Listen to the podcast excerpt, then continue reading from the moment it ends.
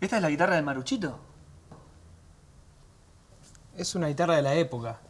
Nosotros somos muy devotos al, al maruchito. Viajamos todos los años en octubre a, a la procesión. ¿No han pensado dejarla en la ermita? Sí, la llevamos siempre, pero la queremos donar a alguien que realmente sienta la, la música.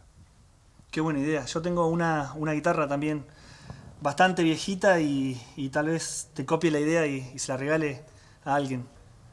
¿Tenés cuerdas de guitarra? Sí, sí, ahí te doy.